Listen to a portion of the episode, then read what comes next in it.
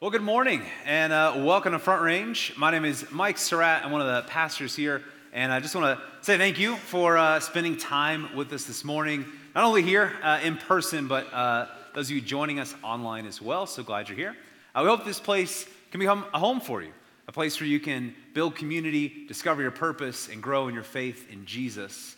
And uh, before we kind of jump in, and get started today, I wanted to let you know about our Christmas services we have coming up because we've got quite a few of them, actually. There's uh, four different services happening here on December 23rd, December 24th. Uh, we've got December 23rd at 5:30, and then we've got a uh, t- what is it? 2:30, 4 o'clock, 5:30 on December 24th. Those are all right here at Renaissance. Uh, highly encourage you to check out ChristmasInCastleRock.com to find out more information on those. And we have a service on December 20th uh, at our ministry center. Also, a Christmas service uh, for those of you who might be going out of town uh, or you just really want to get that Christmas service in early. Uh, we've got that coming up on December 20th. Again, check out that website, christmasincastlerock.com. It's got more information. You can get uh, some your tickets there, and you may say, "Why do I need tickets?" Uh, well, obviously it's free, but helps us know how many people are coming and if we need to, you know, add another service or anything like that. So, also on that website, uh, there's a button on there if you're interested in serving with us because uh, every year at Christmas time, we welcome hundreds of new families here to Front Range that come in for the very first time. And we need your help in creating a, a place and, and, putting on these Christmas services uh, for them. So if you're interested in serving, you can find out um, kind of what positions we have available, where the needs are, and sign up for it all at that website. Um, also, tonight, tonight is Jingle Jam. And if you guys have never been to a Jingle Jam, I don't know that I can do it justice uh, describing how much fun it is. We put on, it is a, uh, a party. It really is. It's a Christmas party uh, for the whole family. And I feel totally uh, fine in saying that it is the most fun service you will ever uh, experience at Front Range. And so, designed for families uh, to come with kids. You can come without kids. I think it's hilarious either way.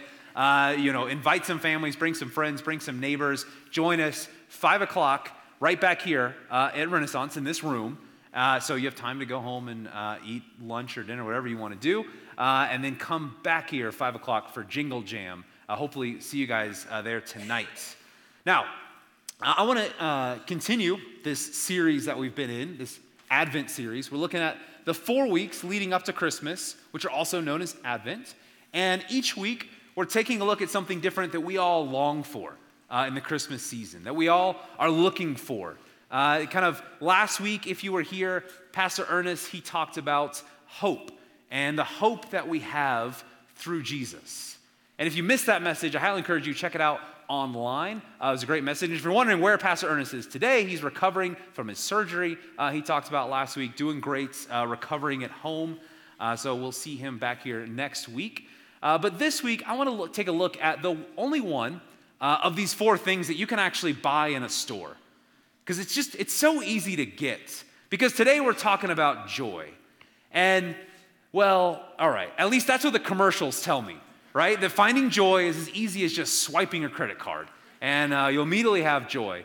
And I, I, don't know if you've noticed, but uh, people in commercials nowadays just they get a lot happier uh, around christmas time i don't know what it is uh, about it but somehow people are just happier. In fact take a look at this uh, take a look at this commercial i saw just the other day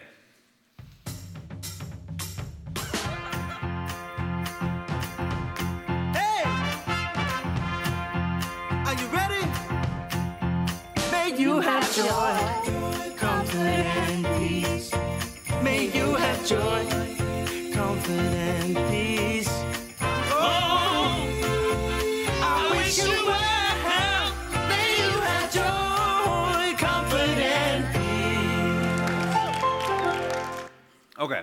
First of all, you didn't know you were getting a J.C. Penney commercial at, uh, at church.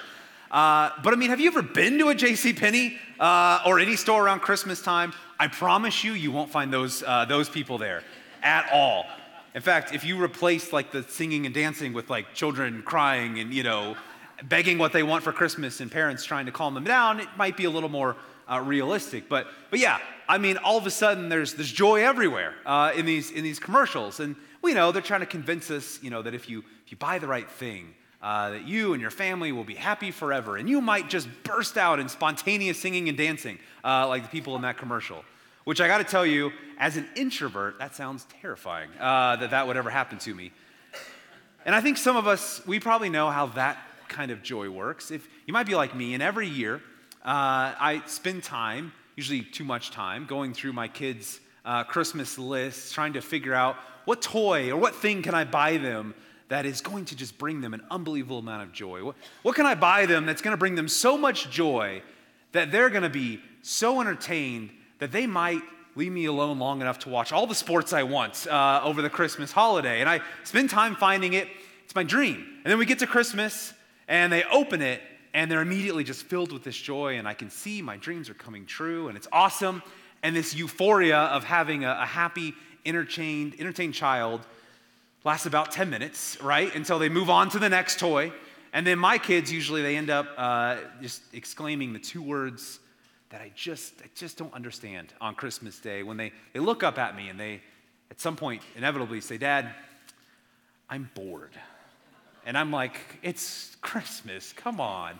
And there's just this wild emotional swing that happens from going to this joy of watching your kids opening their presents to all of a sudden the sheer horror of looking over in the corner and realizing I spent $100 on a Barbie dream house and it's now abandoned and broken uh, somehow in the corner.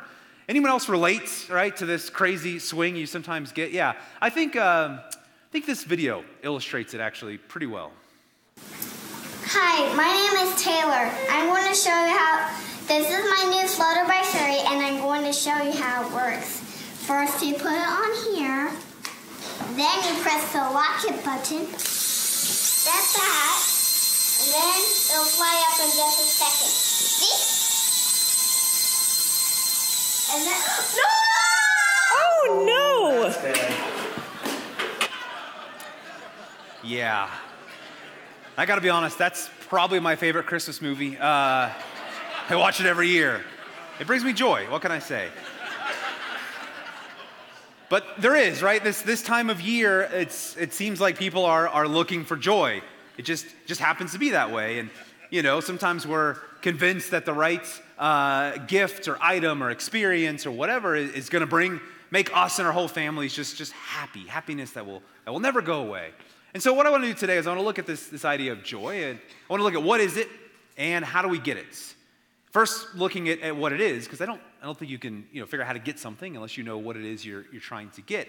And so, I want to look at uh, what the Bible says about joy, and honestly, I think it's actually it's a little bit surprising uh, what uh, we find in there, because according to the Bible, joy is it's more than just a feeling that you feel. It's, it's more than just kind of that, that happiness uh, that we get, you know, when something good happens or we, we do something fun. But joy is more than a feeling, and joy is a practiced discipline. It's, it's not the way we usually think about joy, but it's a, it's a practiced discipline. In fact, uh, I want to look at the uh, uh, life and writings of a guy named Paul, uh, who wrote most of the New Testament that we have. And uh, Paul, I think, is a great example of, of joy. And one of the things he wrote about uh, was in Galatians chapter 5. He lists out uh, what's called the fruit of the spirits. And the fruit Spirit, we've talked about it many times here at Front Range from the stage. And it's kind of these characteristics that we should see in our lives if, if uh, God's Spirit is living inside of us. And so in the book of Galatians, uh, chapter 5, Paul lists these out. And uh, you can read along with it if you uh, have your Bible or maybe a Bible app on your phone, or we'll have it on the screen as well. But Galatians chapter 5, verses 22 and 23. It says, But the fruit of the Spirit is love, joy, peace, patience, kindness, goodness, faithfulness, gentleness, self control. Now, all those are, are fruits that, that show up in our lives, uh, again, uh, through, through God's power in us. And we grow in these fruit through practice and discipline. And you've probably heard people say before that, you know, they might need to, to uh, practice kindness or practice self control or, or practice patience. But you've probably, I'm guessing, never heard anyone say that they need to practice joy. It's not, not something we really think about very often. I mean, how do you even practice joy, right? I mean, does it come from watching a ton of uh, Hallmark Christmas movies? Because uh, they're on 24 7 in my house right now. Or does it come from just, you know, forcing a smile on your face even when you don't, you don't feel it? But I think this is kind of where this uh, life and example uh, of Paul comes in. This guy, Paul. Uh, because if there were anyone, anyone in the Bible who had an excuse not to be joyful, it would be Paul. Because he devoted his life uh, to, to spreading God's word to as many people as he could. He traveled, traveled the world, uh, preaching and telling people uh, about Jesus.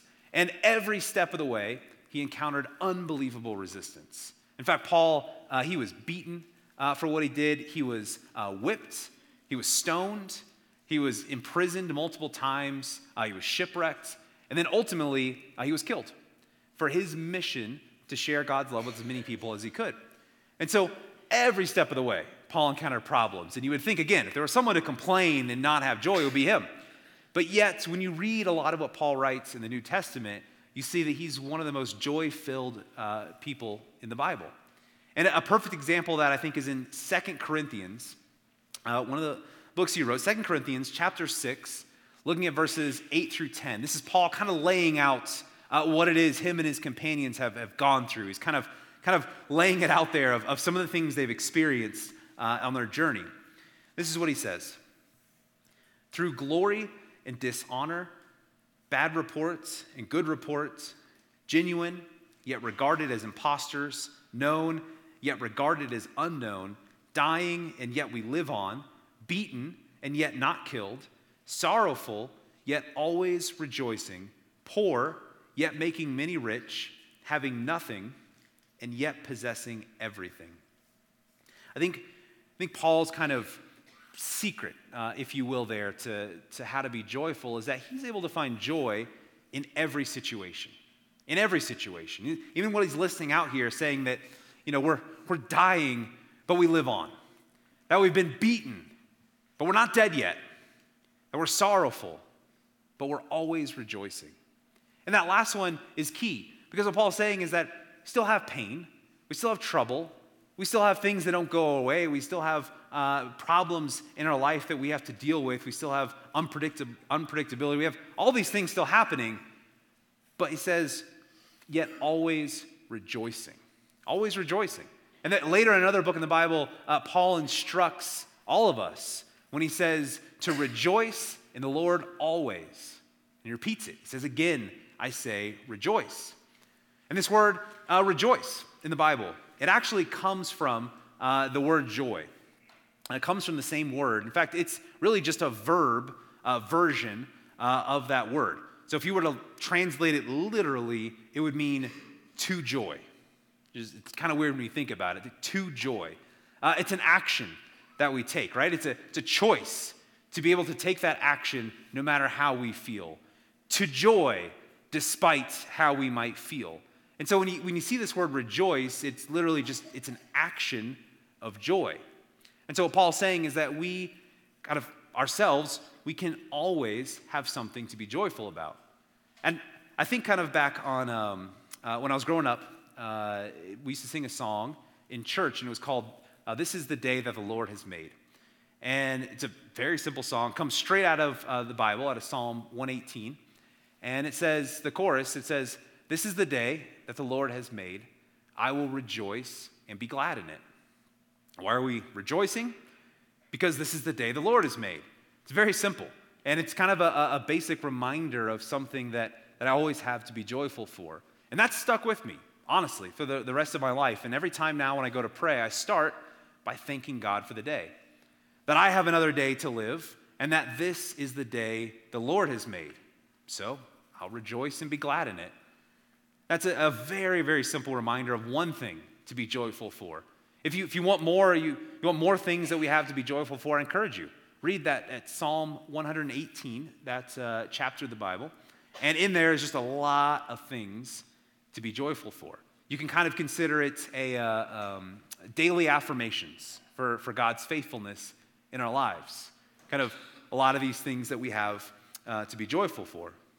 But then, I mean, some of you are probably thinking, like, what about those times when, when we really aren't, aren't feeling it? Like those times when there's just no way we can manufacture this, this kind of joy.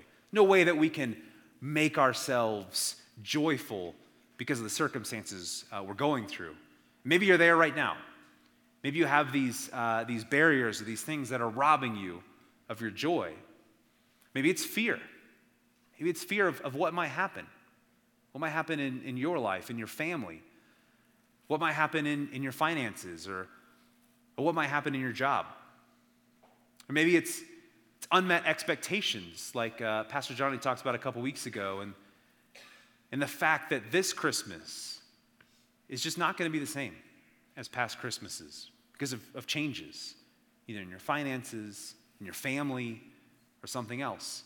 And that fact that this Christmas is not going to be the same, and there's these, these unmet expectations, that that is robbing you of joy. And you try to, to act your way into this feeling, but it's just not working. Because we're looking, we're looking for a different type of joy. We're looking for, a, for, a, for an everlasting joy, one that doesn't come and go depending on what we're going through or how we feel that day, one that, that's there no matter what. And the truth is, is that everlasting joy is, it's not just a feeling that we can manufacture. It's not just something that, that, that we can make up. Because everlasting joy is based on a person. It's based on a person.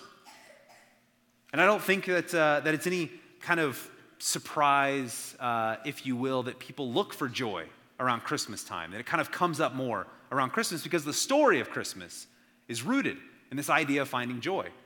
Uh, in fact, I want to look at uh, book of Luke, uh, chapter 2. It's talking about the birth of Jesus. And uh, in there, uh, the, the, angel goes and kind of announces Jesus' birth to, to the shepherds that are nearby uh, in the field. And it's kind of like, I guess, like the first birth announcement for Jesus, if you will. But take a look at what the angel says here. This is Luke chapter 2, verses 8 through 11. It says, And there were shepherds living out in the fields nearby keeping watch over their flocks at night, an angel of the Lord appeared to them, and the glory of the Lord shone around them, and they were terrified. But the angel said to them, Do not be afraid. I bring you good news that will cause great joy for all the people. Today, in the town of David, a Savior has been born to you. He is the Messiah, the Lord. It says, Good news that will cause great joy for all the people. The angel says that the good news of a Savior being born will bring joy to everyone. Literally says that Jesus will bring joy to the world. Someone should write a song about that. Be a good idea. But it's, it's right there in the, the birth of Jesus, in the story of Christmas, this idea of bringing joy to the world, a person being the cause of this joy. And I don't think the idea uh, of basing your joy into a person is, is new for a lot of us. In fact, some of us have probably done that before uh, maybe it was in, a, in a, a, boyfriend or a girlfriend or even a spouse. Uh, or maybe you're like me and you kind of based some of your joy on a certain uh, quarterback uh, coming to Denver back in 2012. And uh, this quarterback delivered much joy in 2016 by winning uh, Super Bowl 50. But you probably know where the story goes from there because Peyton Manning then decided to retire and take with him all the hope and all the joy for Bronco fans forever and ever, uh, it feels like, because now there is zero joy uh, whatsoever in that team. And so, basing on a person, it, yeah, it can come and, and go, but when we base our, our joy on the one true Savior, the unchanging, living God, that's everlasting joy. And last week I mentioned, uh, Pastor Ernest was here, he talked about what it looks like to base our hope on a person and what it looks like to have our hope based on Jesus.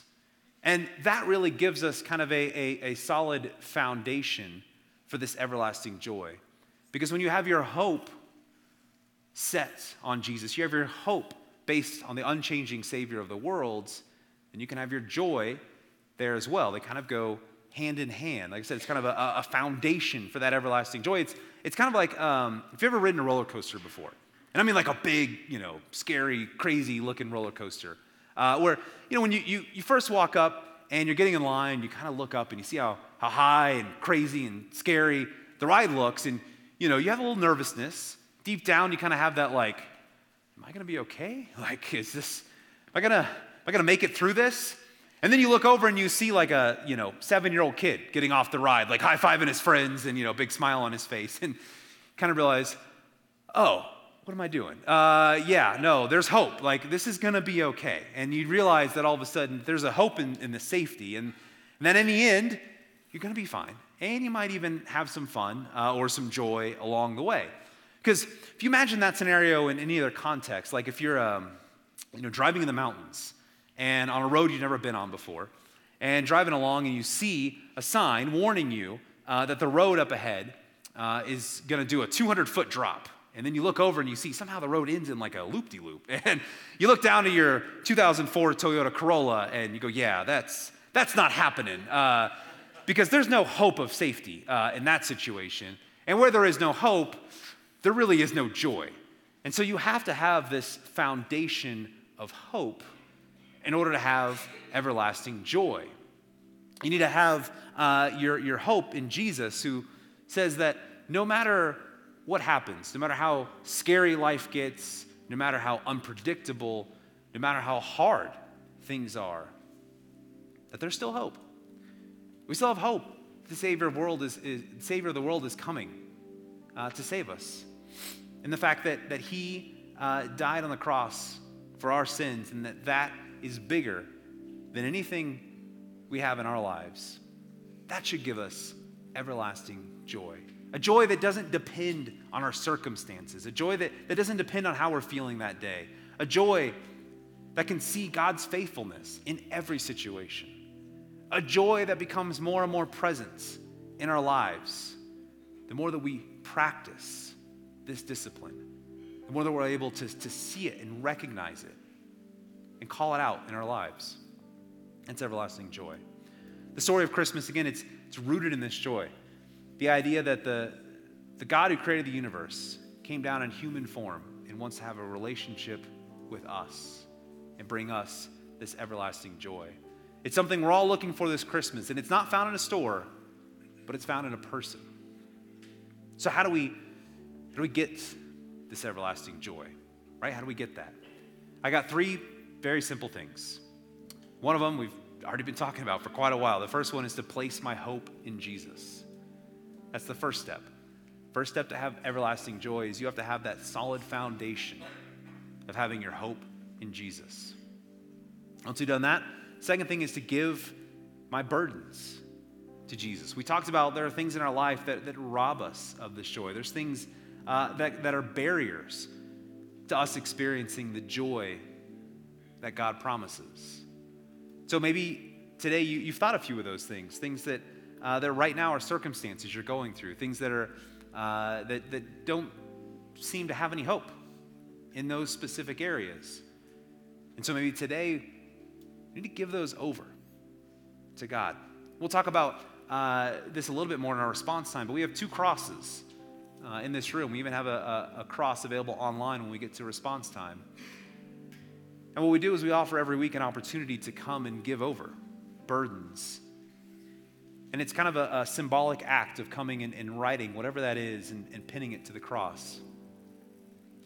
But maybe today, that's the step we need to take. We need to be able to give our burdens over to Jesus in order to, to trade them out for the joy that He promises. Because we all have things in our life that, that rob us of that joy. And then the third step, the last thing, is to slow down and to rejoice. I think in this season, it's, it's, it's especially important to be able to slow down. I think we could all sit here today and, and talk about, you know, how busy we are with, with all the deadlines we have to meet, you know, with all the work that needs to get done, uh, with all the, the, the kids and the sports and the plays and the extracurricular activities uh, that we have to go to, the shopping that we have to get done. We all have an incredible amount of, uh, of stuff to do, which makes it even more important to take time and slow down to slow down and, and think about what is it that brings me joy? What is it in my life that, that, that just brings joy to me? To think about those things, to thank God for them, to thank God for the things in your life that bring you joy. And maybe you want to write them down. Maybe you want to take some time and, and, and write down what, what it is. Maybe it's, maybe it's spending time outside in God's creation. Maybe that brings you joy. Maybe it's spending time with friends, spending time with family, Maybe it's going to one of the many holiday uh, parties uh, that you may have coming up. Maybe it's uh, you're like me and you just like driving around and, and looking at, at Christmas lights might bring you joy. Maybe it's being right here on a Sunday morning and being able to worship God together with your church family. Maybe that brings you joy. But I encourage you, slow down and rejoice. Thank God for those things. Make plans to do them, make plans to, to bring more of that into your life. Remember, it's, a, it's an action that we can take to joy, to rejoice. So maybe today we just need to make a plan to, to do that more often in our lives. So to recap, the way we get this everlasting joy number one, place our hope in Jesus. Number two, give our burdens to Jesus. And number three, we slow down, we rejoice. Let's pray. God, thank you for this uh, day. Lord, I thank you for this opportunity that we have to be here.